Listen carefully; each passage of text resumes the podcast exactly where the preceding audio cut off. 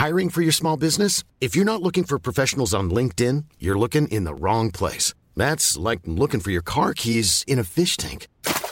LinkedIn helps you hire professionals you can't find anywhere else, even those who aren't actively searching for a new job but might be open to the perfect role. In a given month, over 70% of LinkedIn users don't even visit other leading job sites. So start looking in the right place. With LinkedIn, you can hire professionals like a professional. Post your free job on linkedin.com slash people today. Mom deserves the best, and there's no better place to shop for Mother's Day than Whole Foods Market. They're your destination for unbeatable savings, from premium gifts to show-stopping flowers and irresistible desserts. Start by saving 33% with Prime on all body care and candles. Then get a 15-stem bunch of tulips for just $9.99 each with Prime. Round out Mom's menu with festive rosé, irresistible berry chantilly cake, and more special treats. Come celebrate Mother's Day at Whole Foods Market.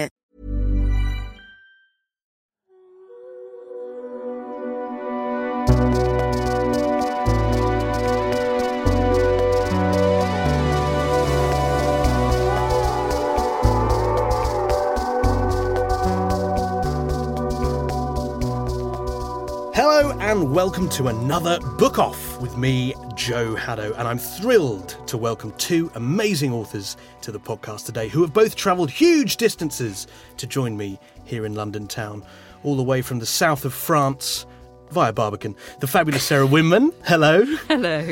Uh, and just topping the mile count slightly, all the way from Western Australia, Tim Winton, welcome to you. Thanks, mate. I have to say, mate, you look very good on the uh, jet lag. Oh, I think I don't believe in jet lag. I think it's just a way we try to glamorise fatigue. It's like, oh, I've just got off the plane from you know from wherever. No, you, you get tired, but it's Yeah. no different to staying up all night and um, trying to go to work the next morning. It's true. You mu- you just must be so used to it as well. I think. Well, yeah, it's the terms of trade. You know, it's if, if you if you're an Antipodean, everywhere's a long way. You know, I mean, it, it takes me two hours just to get to the in- by jet to get to the international airport. You know, gosh. So it's it's you know Yeah. that's further than flying to Germany from here, isn't it? Yeah. yeah. Wow. It's- Yeah. So I'm all right. Don't dwell on it. You're all right. You're all right. You just got to get up right, haven't you? Once that alarm goes, if, once you're up, that's it. That's There's it. nothing else is going to happen. That's it. It's the contemplation when you're still horizontal, which is the trick. Yeah. Quite true. You a reader on on long haul? No, I because I live uh, so far a- away and the and internet speeds are so abysmal. Um, I just catch up on all the movies that I don't normally see. I, I'm, a, I'm a thousand miles from the nearest cinema, so um, and a thousand miles from the nearest bookshop. Uh, I yeah, I just get on the plane and, and watch all the movies. And after a certain point, uh, you get tired and you can't concentrate. So you, you know, um, you just sit there passively and absorb it, and then go to sleep. So I used to read a lot on on planes. Um, perhaps I should. It actually helps me reading on plane. I mean, I I love to bosh a few films as well, um, but reading on planes is actually I find it very just. It, I just get immersed because I know I can't go anywhere. Same thing. And no one can call you. But the, yeah, the whole idea of reading now, I'm, s- I don't feel I read in the same way that I used to read. In that total immersion, there's a lot of books that come through, or you feel you should be reading, you should be keeping up with things. You know that great shouldness of life mm, that mm. overtakes. And so I'll often now, from here to Australia, I know if a book like that will see me through, and I read it f- from here. I read it from my heart now in a way that I tend not to do during sort of every day because of lack of distraction. Yeah, because you- you're you're not- there, you're not because you're dipping immersed. in. No, Yeah. nothing at all. So I do. I really love it at that point. and train journeys.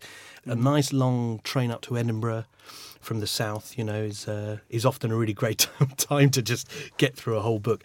And there is, um, I, I wanted to come onto this a bit later actually, but now we seem to have naturally got to this point about both of your books. I'm talking about Tin Man and The Shepherd's Hut here, your latest novels, both of which I read in one sitting because they are quite immersive and relatively short books. And I just wondered if that was something you had consciously thought about in terms of the reader and whether those books were meant to be consumed in, in one sitting or not.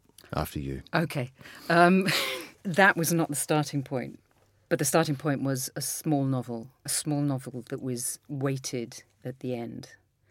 It was uh, after reading on Chesil Beach and understanding the power of, of what that book meant to me, I kind of thought, right, that's what I would like to put out into the world. And so I, yeah, I wanted to write a small novel. And by that very nature, it's going to be consumed a little bit faster. Oh, I didn't want to write this novel at all. I mean, it it, um, it showed up. So I I, I, I, I um I don't suffer from any intentions. So I was I was banging away on another book, and um, a scene from this book showed up, and and I thought, well, th- that's inconvenient, and uh, just took some notes and thought I could go back to my other book, and and did for a, a week or two, and then I realised that I'd been derailed by this intrusion, um, and just followed it. So I didn't know how long it was, or what shape it was, or even what was going to happen. Um, but I do love, I do love the short book. I do. When I'm in a, a shop, you know, it's not very frequently these days, but when I'm in a bookshop, it's almost a um, sensual thing. I'll gravitate to to the thing that's about 160, 130 pages, and they don't get they don't get written that often anymore. And I've always loved them. You know, I think maybe it was I was a kid at school and read The Old Man and the Sea, and you know other other novellas as as we used to call them. And it, it's just that sense that you can you can hold them in your hand, you can hold them in your mind. And you know, when when I think about you know maybe Denis Johnson's Train Dreams, I don't know if you know it, just another small, uh, just yeah, I love that size where you you just you're in and out, you know, and um, I wish they were that fast to write, you know, as they are. well, as they are to they're not they're not easy, are they? To construct a shorter book, that's a that's or a novella, that's a hard task, I would think. I, I don't know. You know, it's my first uh, deadline. I was going back to a book that I wrote uh, 10 years ago, and it had been part of a contract of the second book. So it was, you know, you hmm. can have the second, you know, second book would be a new book, and then we'll go back and do an edit. And so f- for months in my head, I always knew that it was an edit of going back. And I remember so many people saying, You're going back to a book that you wrote 10 years ago. How is that going to be? Wouldn't it be easier to write a new book? I went, That is the last thing I want to do, is to write a new book. And so I did go back to it in November. July was the deadline. And then I had that classic I don't write like this anymore. I've already told this story. What are we going to do here? I tried to do old and new. That didn't work. So then it was it was very interesting because I was I was up against it. So I did decide. It's like reframing a photograph, isn't it? You take the whole story and then you go, okay, okay, okay, okay, down here. This is the story I haven't told, and this is the story I want to tell. Hmm. And it was about these two men. And there was something very a little bit stressful at the time, but I can see now in hindsight how good writing fast was for me.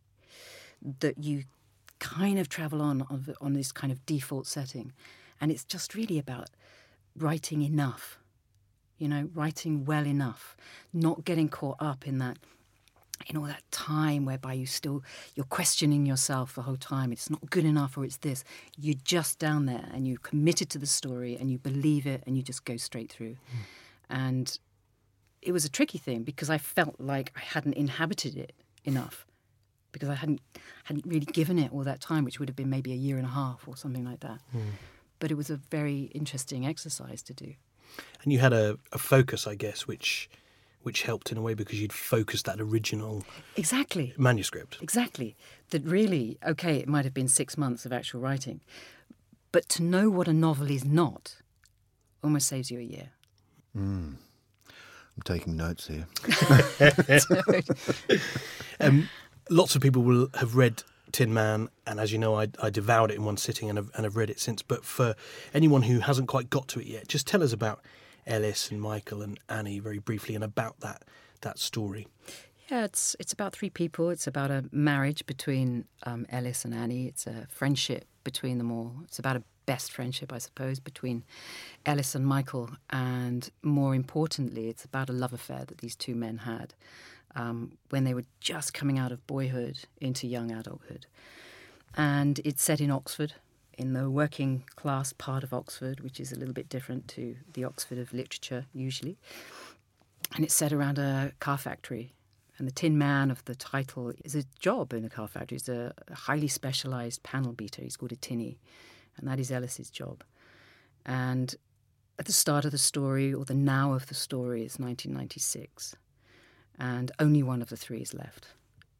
And it's really about Ellis learning to define himself, while the two people who sort of loved him the most in life or who have helped define him, you know, they're no longer in his life. And it's retracing this story, and he's trying to find the story really of him and Michael. Do you do you see it as a story of what might have been?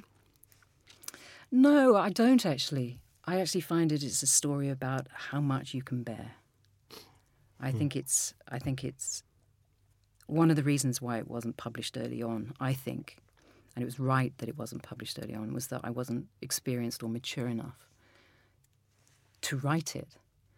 I kind of needed to get into that sort of what I would call middle aged zone, where I have a little bit of um, experience and years under my belt to understand maybe the nature of loss and the nature of life, and that that you kind of keep going, you know, and, and we get through it all, and we try and keep going because that certainly, if you, you you know you you're more robust health, that's kind of the contract with life. Yep.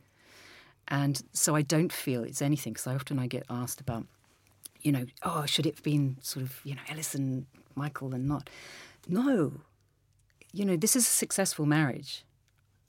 You know, this is not about three people in a relationship at all. It's a successful marriage. And the woman who holds these men together is Annie. You know, this is a this is a woman's novel in many ways. And so I don't think it's about what could have been. It it's about trying to make sense of what was and allowing that love, certainly in Ellis's in life and, and memory, in, in him allowing Michael back into his life. And he kept saying to him, Go find him, go find him. And the acceptance of, of what they had was really important. Hmm. And also, which I won't totally go into, there is no plot really with this book, I have to say. but there is one thing that I always say is the wound of this story is not about death. The wound of the story. And so what death brings about is a finality, doesn't it? That you can never make right or you can't make amends. And it's really about coming to terms with, with one particular wound for Ellis, hmm. which what I think is sort of does become clear. It's interesting that you had to you had to live long enough and be disappointed, a little bit more disappointed, in order to write it. I- You almost hadn't had enough disappointment. I think so. You know, I think I needed to understand grief. You know, No- between nobody writing- nobody wants to hear that though, do they?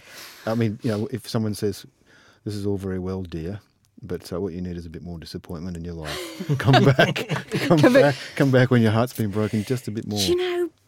Yeah, but that's process, isn't it? Mm. You know, you don't know until you start writing a story. You know, as you're saying, that you start one story and then another one will come in. Mm. I think that's that's that little bit of magic that you can never. You never know when that's going to happen. The one that needs to be told, but it will certainly come and bite you and, and make it very clear. Yeah, well, that's the chaos. It of, is. chaos of life, and you know the, the, the chaos of possibility. Yeah, it is. In hmm. Sarah's book, there's there's lots of, of colour. It's quite vivid. There's fields of flowers. Oxford is very alive with the water and, and people jumping into the river. And in your latest book, Tim, the, the sort of landscape is quite is quite bleak. It's it's dusty. It's it's the complete opposite. And on every page, I felt that. um, tell us a little bit about your latest book, the, the setting of it, which I think is is incredibly important, and also about Jaxie, who is a 15 year old, and I imagine was it was it him that leapt out to you while you were writing the other book, or did he sort of come later? Well, it, it began just uh, in some imagery. Really, I was I was writing this other book, and I this rather um, grisly I- image came into my my mind of the you know the the car falling off the jack and the and the body underneath it. Um, and it, but it wa- but that arrived with a voice and a, and a mind that was seeing it and saying it, and it was the, so it was the voice that um, generated the the novel and me following the voice, not understanding who was telling this story, who was who'd, who was seeing, who was witnessing this grisly scene. Um, but it, yeah, it does turn out that you know it was Jaxie seeing this, and he's seeing his father crushed under. And I didn't, I didn't know it at the time, but you know, I mean, it's the most gla- ghastly thing that you could imagine seeing, and yet it's a sight of freedom for Jaxie, and it's a it's a it's both horrifying and liberating and slightly joyous as well as terrifying because he I mean the story basically begins with you know Jaxie this 15 year old borderline sociopath um, who lives in a small very very small town. His father's the local butcher who's occasionally been prosecuted for you know shooting horses and um, passing passing the meat off as beef. Um, he's a drunk he's terribly violent. Um, so Jaxie's sort of been marinated in, in, in violence and isolation and misogyny. You know, seen his mother routinely brutalised and over overborn, I suppose. And um, so yeah, he, he gets he gets beaten so often he wishes he was an orphan. His mum dies before the book starts, just briefly before the book starts. She dies of cancer, and then he wishes his old man would die. Just he all he wants is peace. You know, he wants to be an orphan, but he just, no one's ever sort of warned him about, you know, be careful what you wish for. So he comes home one day, um, one evening, and finds his father dead under the under the vehicle. Thinks that everyone's going to blame him because everyone knows in town what he's suffered at the hands of his father, and thinks, "Hell, I, I better disappear." Yeah, he, grab, he steals his father's high-powered rifle and some ammunition and a water bottle and some some food and just bolts out for the bush and, and just heads on out on foot um, through the wheat country into the into the gold fields and then and then into the salt country before the you know the great interior deserts. Um, hmm. and at one level, he's fleeing. You know, he thinks the cops are going to be after him because they'll you know they'll think oh they, he's finally found his moment and kicked the jack out from under the car and crushed the old man's head like a pig melon as Jaxie has it. And he thinks it's a getaway, but in a sense it's quite a bit different to that. He um, he's he's been stuck in the world that he's from, and in a sense he's geographically leaving the narrow world that he's from and going into some sort of unknown. Um, but he's also he's also hoping to um, meet up with the, the, only person who's left in the world who cares about him, and that's his his girlfriend, um, who is inconveniently his cousin um, and and younger than him. But you know, there's 300 miles between the two of them, and he's doing it all on foot through the, some of the worst country imaginable. And he wants he wants to be alone for you know he needs to things to cool off so he doesn't want to see anybody and doesn't want to be seen by anybody because he thinks that, you know, that way lies detention or even prison. But he bumps into somebody out in the out in the salt country. So it's you know it starts as a kind of a survival story, really told by a you know fifteen year old mm. foul mouthed urchin. Um, you know, with a colourful demotic. Uh, He's very colourful in his language, isn't he? Yeah, I mean, this. I mean, this is going to be read on the BBC at bedtime. We just can imagine, you know, it's going to, going to be a lot of spilt cocoa, I think, in, in Albion uh, to come this month, or an awful lot of beeps yeah, going on, maybe. So. Yeah, but he's so it's a, it's a it's a thing where he's he, he has very narrow language. He's you know, his emotional register is is very narrow. He's he's been beaten into a, a very you know talk about panel beating. He, has been beaten into a very distinct, narrow mm. shape, but he yearns for more. He hasn't got, and he's got very intense feelings, um, but he struggles to to find the language um, to li- with which to liberate those feelings and and examine them. I suppose. Mm. Um, so it's a yeah, it's a it's a kind of an ordeal that he goes through out in the desert, and um, yeah, he bumps into a another person um, who's a, who's older and and male and you know another person is a problem for him. And yet, I think he realizes, and both of these people in the book, you know, realize that in order to survive in that particular environment, you can't do it alone, physically and and, and emotionally. And mm. so, in, in, a way, it's a, a very solitary book about relationships. I mentioned the the bleakness of the the setting, and you really do conjure up some fabulous images of that landscape. And you mentioned earlier about being a thousand miles away from a cinema, a thousand miles away from a bookshop where you live. So is is that a, a similar sort of place where you are based most of the time?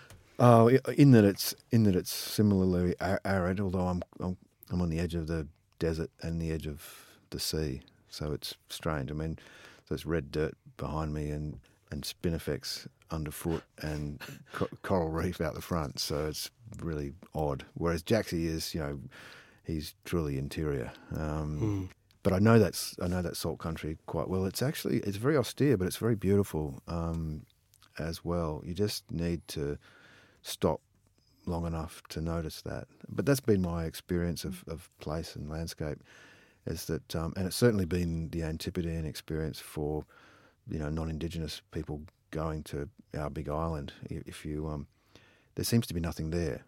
Um, And to the European gaze, there's nothing going on, and it's ugly and it's wrong and it's even perverse, you know, because the rivers run backwards and never rains, and the animals have, you know, look like they've been made out of spare parts. And um, but if you stop stop long enough and attend to where you are, you see patterns, you see relationships, you see things right in front of your eyes that that you know seconds ago weren't there just because you weren't able to see them. So it's quite a confounding place and yet rich. I mean, even even in Western Australia, which to most eyes looks very barren, you know, many parts of it have more species in a in a square kilometre than you know Amazon rainforest. It's just they're just different species. They're just not what you're used to seeing um, in terms of plants. Just for one example.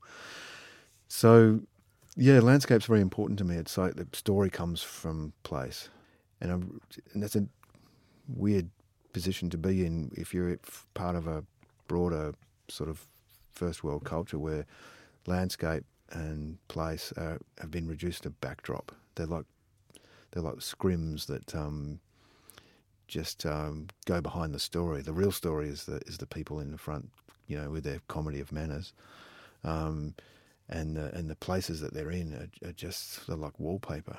Um, we've come to see the world as as as wallpaper and our activities as the action.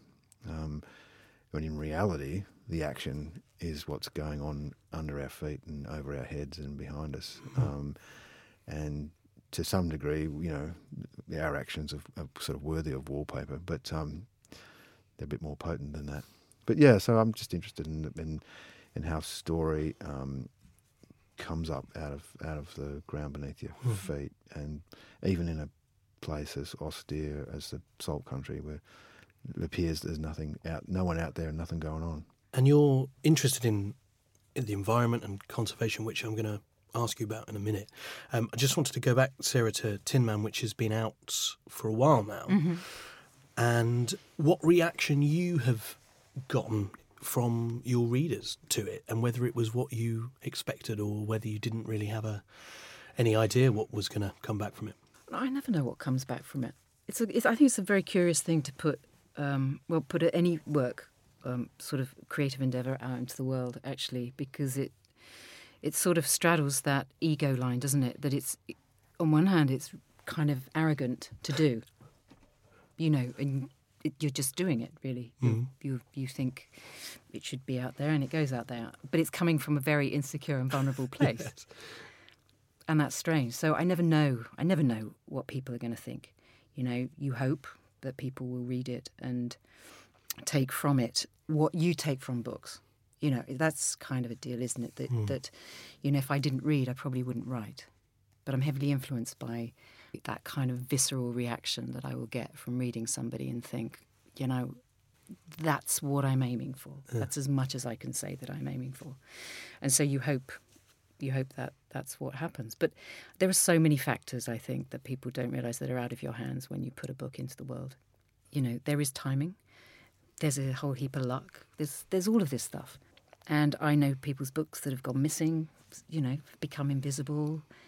Had they come out maybe six months later or before, it wouldn't have happened. So I don't really know, you know. So far, people are very generous, you know, and I've got a handful of people now who've read maybe the two books previous, and and that's really lovely that they hmm. feel that you want to do that. I get often nailed for punctuation or lack of speech. somebody, I did have a message from somebody who said she doesn't use punctuation. And I go, I, I do, I do, I really do. I just don't use speech marks. And then, and then As if this is some in- innovation, you know. Just think, hello, James Joyce. Anybody? Oh, I know. 1920s. I know. And so the message came back. Um, I would like you to rewrite it with, with, With speech marks. speech marks? Yes. So these are the things. No, you say That's your what- homework set for you, anyway. I know, I know. Thank goodness I know what I'm supposed to be doing for the next six months, which is always useful. So you know, these are the things that come back. But isn't But that, that's right that they come. You know, Yeah. you put it out there. That's You- it. Look, you don't mind that stuff coming back as long as royalties come back with it. Because that's what you really want coming back. Of course you do. You want to be able to write another one. You know, that's the, the joy. That's the lottery, isn't it? That's if you can, if you if you've got enough to sort of hopefully write another one. That's my goodness. That's as much as you could ever hope for. Hiring for your small business? If you're not looking for professionals on LinkedIn, you're looking in the wrong place. That's like looking for your car keys in a fish tank. LinkedIn helps you hire professionals you can't find anywhere else, even those who aren't actively searching for a new job but might be open to the perfect role. In a given month, over 70% of LinkedIn users don't even visit other leading job sites. So start looking in the right place. With LinkedIn, you can hire professionals like a professional. Post your free job on linkedin.com/people slash people today. Millions of people have lost weight with personalized plans from Noom, like Evan, who can't stand salads and still lost 50 pounds. Salads, generally, for most people, are the easy button, right? For me, that wasn't an option. I never really was a salad guy. That's just not who I am. But Noom worked for me. Get your personalized plan today at Noom.com. Real Noom user compensated to provide their story. In four weeks, the typical Noom user can expect to lose one to two pounds per week. Individual results may vary. Hey, it's Paige DeSorbo from Giggly Squad. High quality fashion without the price tag. Say hello to Quince. I'm snagging high-end essentials like cozy cashmere sweaters, sleek leather jackets, fine jewelry, and so much more. With Quince being 50 to 80% less than similar brands. And they partner with factories that prioritize safe, ethical, and responsible manufacturing. I love that. Luxury quality within reach. Go to quince.com slash style to get free shipping and 365 day returns on your next order. Quince.com slash style. and lots of um, listeners will be wanting me to ask if you're working on another novel now, because obviously you're, you're still sort of promoting Tin Man. It's still out there. It's I still know, I know. It's tricky. It's tricky. I'm not somebody who who can do both. Actually, I find it hard to be talking about one story and then trying to come up with another one. Really, um, but I've got some. Yeah, I've got landscape knocking around. I've got a character knocking around. Um, not the one I expected. it is that annoying situation where every time I've ever had a kind of a cerebral notion as to what I will write next, never does. You know, the story will present itself, you know, and say, well, I'm here. And that other one usually gets shoved aside and never happens. You know, it's a, it's a funny, funny process. Just gone. Just gone. That wasn't it. Because somehow that story that you thought becomes part of the next one, even though it could be totally different. And then you're back to that blank page and everything else. So there's, you know, I'm curious. I'm, a, I think I'm probably a, a reasonably healthy mix of anxiety and curiosity at the moment, and that requires that I give it some space and sit down and uh, see what comes up. See really. what comes up. Okay. You've got to hold your nerve. That's the thing. Yeah, you're right. There is a point of tension which you have to live in for quite a while. And how are you feeling? Book 29, Tim. Older. That's the long and the short of it. I mean, look, I've, I've been doing this since I was a kid, um, so I don't even know. I don't know what to compare it to. Um, I've never done anything else. I've never had a job. Um, so, yeah, it's just another book. I mean, I'm, I'm, you know, I'm, I'm amazed that people expect that that as you age and get more experience, that, that it's easier. And um, I wish it was so. I mean, it just gets harder and harder to, to write. Sorry, Sarah, this is uh, not what you want to hear. But uh, the good thing is you'll have more disappointments. Look at the bright side. But uh, um, No, it just gets harder and harder to write, and so any how I feel at the end of this book is grateful that I have that you know that I can still do it, because the fact that you you know you did it last year doesn't mean you can do it this year or this week. And all the books, all the you know, it's twenty nine books. None of them stand me in any stead at all in terms of a new piece of work. I mean, in an industrial sense, they do. I can I can present something, and you know, it'll it'll it'll be at least considered. You know, it might even get published. God forbid, even if it's rubbish. You know, and that's a bad thought. But the actual process of writing, it, it, the more you do it, the harder it gets because you've been places, you've you've done things. As Sarah said, you don't want to keep writing the same book. Um, you don't want to be seen to be writing the same book. Yeah, it's it's a.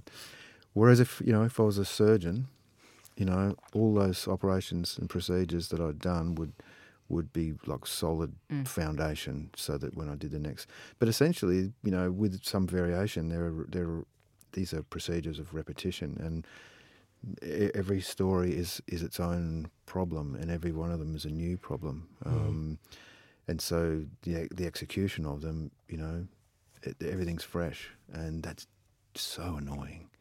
That's just it's just so. Uh, I just think you know because someone someone my age with you know you know with thirty years experience, you could just about be phoning it in if you're in any other trade. You know, um, you'd be glory days. You know. But yeah, you just you come gibbering to the desk, you know, as a neophyte every single time, and um, but that's probably that's probably a good thing, you know. Um, Again, mixture of curiosity and anxiety, you know.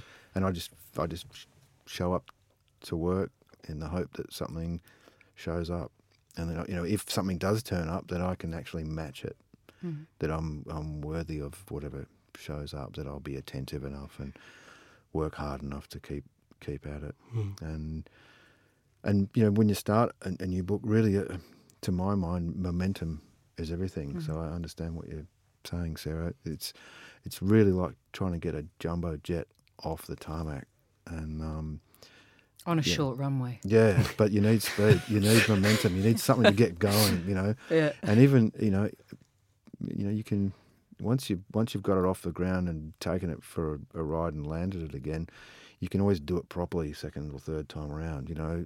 But you've got to get something going. And you can, Yeah. you know, and you can trim it and butcher it and polish it and take take one wing off or whatever you need to do, you know.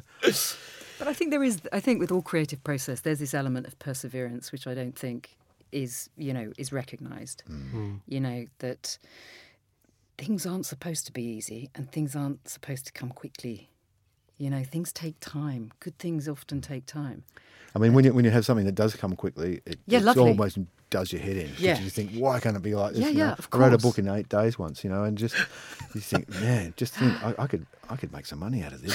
if I could do this all the time, you know, bollocks to the seven years stuff. What you was know. your eight-day book? It was a little book called Blueback, Okay. and um, and it was it was sort of a one of those odd YA crossover things, and it was it was I just had so much fun. I thought, Yeah. why can't I? Yeah. But but really, it's it's a long game. You're playing a, a, a long game over many decades. If you're lucky enough to to be able to stay the course and have people interested, but every every project is just a, you know perseverance is a Yeah. is a lot of it. Um, and you know when when people expect to go into a, a, a gig like this and think that it's that there's going to be no resistance. oh my um, goodness. You know, I mean, There's no. so much resistance. there is. Hmm. You know, I, I often people say, "Well, you know, you you're quite lucky. It was quite easy. You wrote this book, and then you got this agent." I went, "Yeah, but you've got to look at the 25 years of acting beforehand.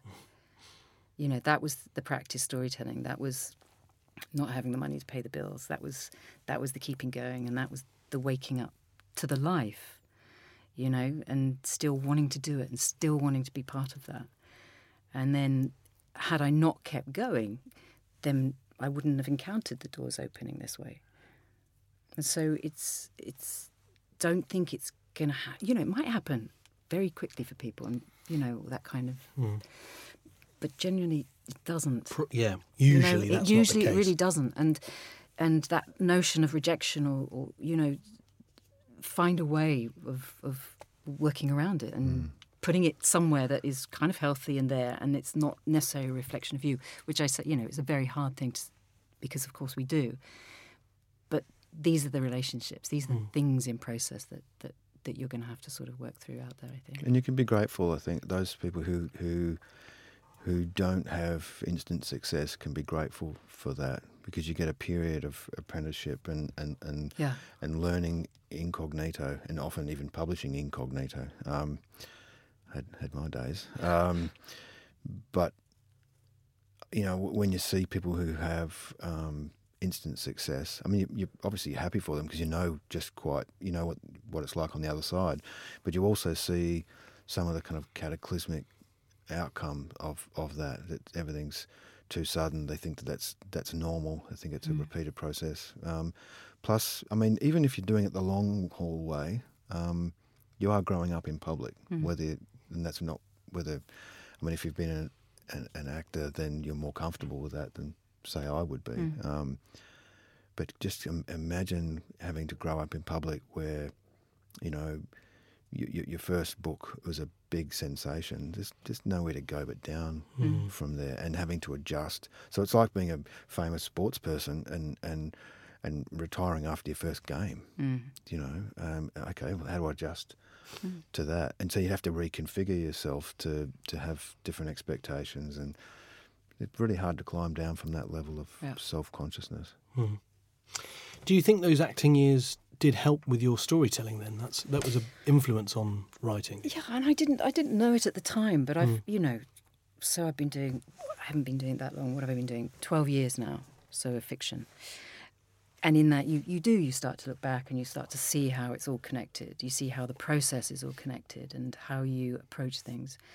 Um, yeah, when I went to drama school, I was there was a gap between you know what I wanted to say and my heart. There, there was an obvious gap, and going to drama school at that point sort of was the ferryman. You know, that joined those two camps, and so I suddenly learnt the power of words by speaking other people's words, and that was the start. Hmm. You know, you wonder where the start was. I mean, I can go back to another story, but that was it. To understand, to stand on stage was to stand in class and to repeat words that somebody somewhere else had written and to feel that reaction is incredible. The external, but also the internal. And you also have, you know, you're honouring the text Yeah. as well, so you know that that you're taking that stuff, you're taking the word Yeah. seriously. Yeah. Mm. So that you know when it comes to putting your own down. You do, and you mm. understand rhythm and you understand voice, literally. And I always remember being, I was listening to a photographer talk, a guy called Paolo, Paolo Roversi, and he was, yeah, he was answering questions, and somebody asked him a question uh, about, they said, Can you teach somebody how to light? And he said, Yeah, you can teach somebody how to light, but you can't teach the emotion of light. And I think it's a very pertinent answer in all mediums. And one of the things is about words. You can teach a lot of things, but there is a natural emotion be- behind words. And that's about what you do, about the vernacular, the poetry of the everyday, of what people are saying. That is the stuff that you kind of have to pick up out there. I got it because I was given training and standing there with words, but it is that. Mm. Words have their own emotion. Putting them in a certain order has its own emotion. Stopping words at a certain time. And this is this is the stuff that, that that I think separates people when when people talk about, you know, authentic voice and this coming out. It's really about whether you understand that notion, I think. Let's turn our attention then to some books that you didn't write, but that are important to you, or that certainly you think that um, we should all read. Uh, it's the book off time, and uh, this is where you each get three minutes to tell us about a, a book that you love that we should all pick up if we haven't already.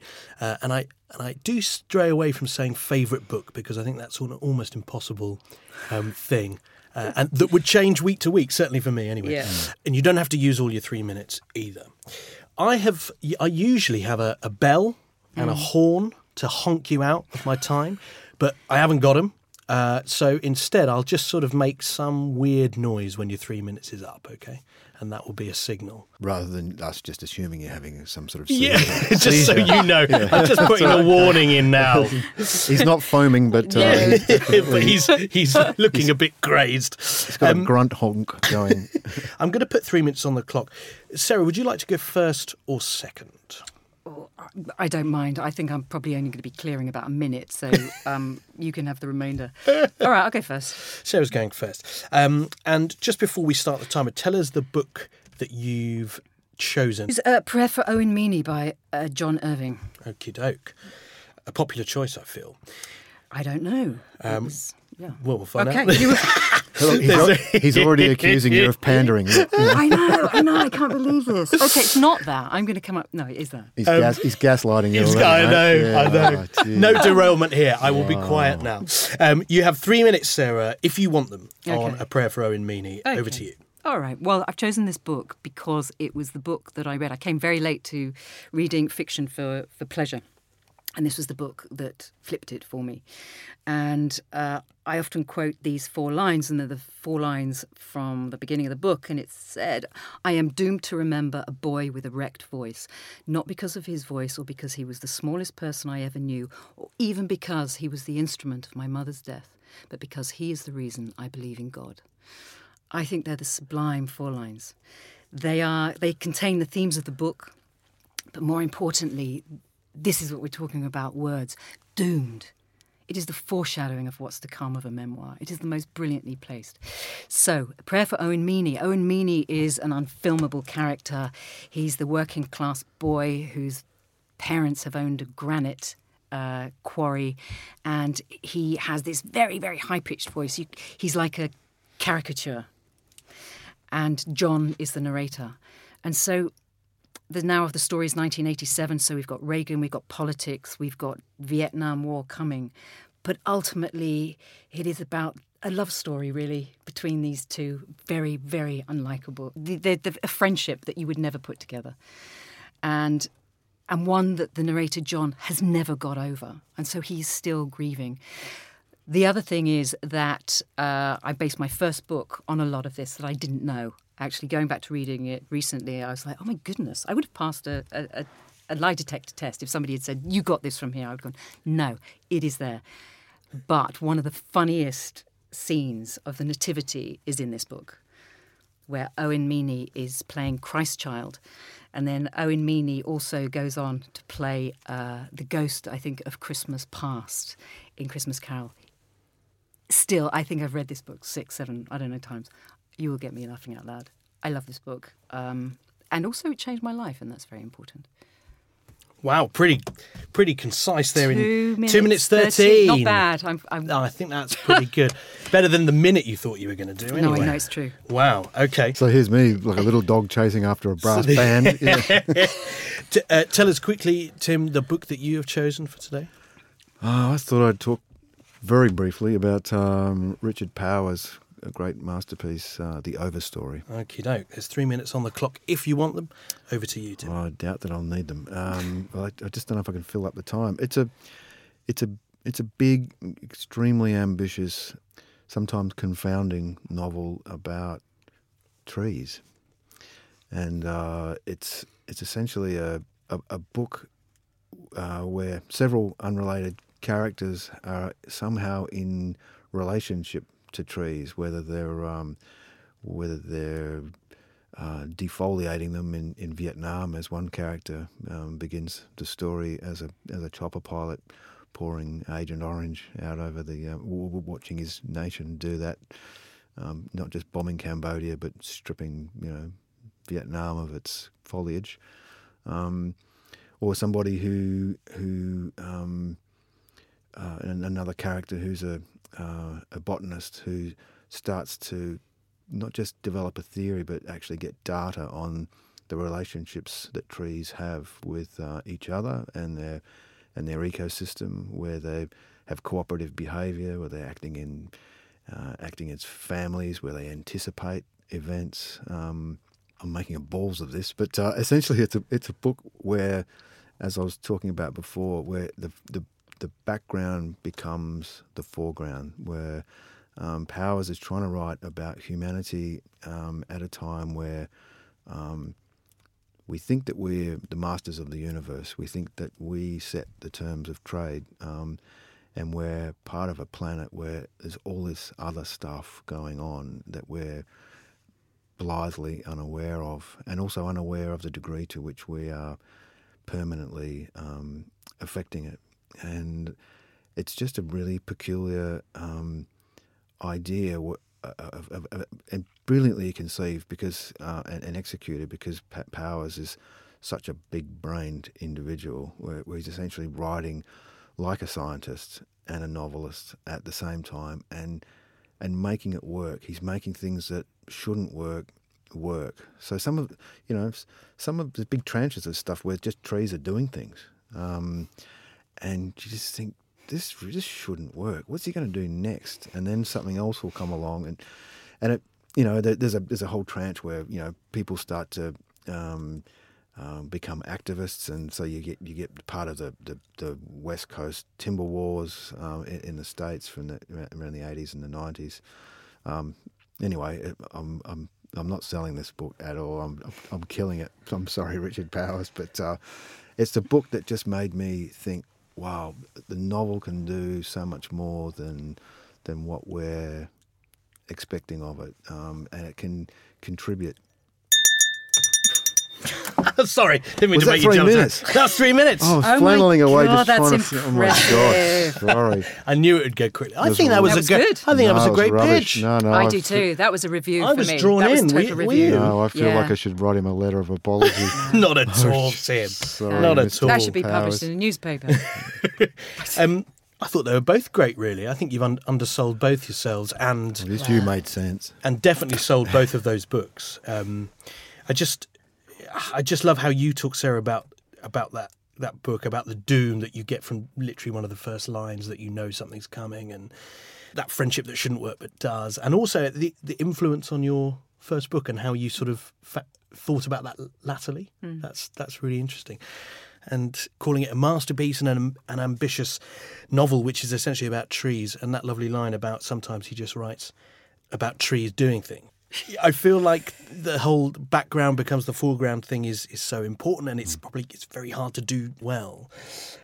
So, based on those two pictures, I have to choose one to take home, you know, for the readers, but uh, for the listeners. But of course, everyone listening will have have their own thoughts, and they'll go out and check out both of these books. I'm sure, based on both of those pictures. I think I, I feel like I want to take the powers. yes. I'm sorry, Sarah. but No, I'm no, no. take I would, I would take the power. Be- I think That's just because, you took of the fiver off intrigue. me. Just then. Radio's great. You don't see the money crossing Sarah the table. didn't see it either, so don't ruin I the did, moment. I did. I see, I see everything in here. You two think you got away with it, but I'm saying I would take the powers. Have you read it? No, I'm No, to. I just I feel like that's got it's got so much intrigue in it. But Owen Meany was filmed, you know. Was it? Mm. I thought it was only a theatre play. No, it was uh, it was made into a, a, a I can't remember the title of it, and it's got Oliver Platt. Um, No uh, way. in it, I didn't it's know a that. lovely. Is it? Did it work? and work? it's got and it's got who's the dude from uh, The Mask? Jim Carrey. Jim Carrey. and- and the- No. yes. As who? As him? A- as him as the old as the as the old All new information. a little scramble your I wish I'd, network, I wish I'd known that at the start. It's, yeah, I should have done Zora Neale Hurston. Their eyes are watching Yeah. God. It's, it's totally Are you going to watch it? called, though It wasn't called a, a prayer for Owen Okay. Meany, but um, You're going to watch it now. no. Now that you know it, no. No. Best left. Best. Left, I think it, perhaps. I think it's better. appreciate you both coming and joining us for Book Off. It's been Oh, an absolute pleasure. pleasure talking to you. The Shepherd's Hut. Hut? The Shepherd's Hut. it's a northern hut. the Shepherd's Hoot eh, is out now on Picador, published over here, and we wish you all the best with it, Tim. And, Thanks, mate. Uh, enjoy the rest of your trip here. Tin Man, of course, is available. It's been out, and anyone who hasn't It's read it should. out. It's still bloody out, mate. Still limping along. Not at all. Uh, it's an- Slouching towards it Bethlehem. is. It is. another incredible book, uh, and I can recommend both of both of your novels uh, to everyone. Thank you both. It's been an absolute pleasure. Thank you.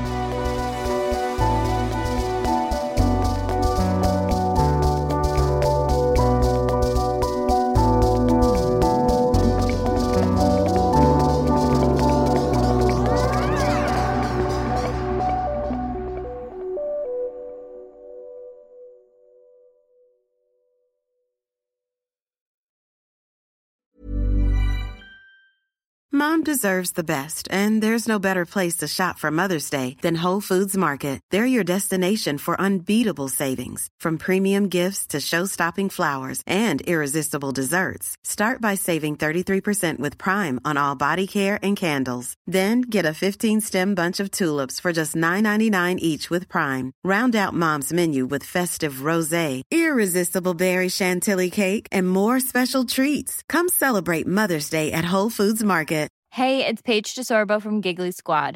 High quality fashion without the price tag. Say hello to Quince. I'm snagging high-end essentials like cozy cashmere sweaters, sleek leather jackets, fine jewelry, and so much more. With Quince being 50 to 80% less than similar brands. And they partner with factories that prioritize safe, ethical, and responsible manufacturing. I love that. Luxury quality within reach. Go to quince.com slash style to get free shipping and 365 day returns on your next order. Quince.com slash style.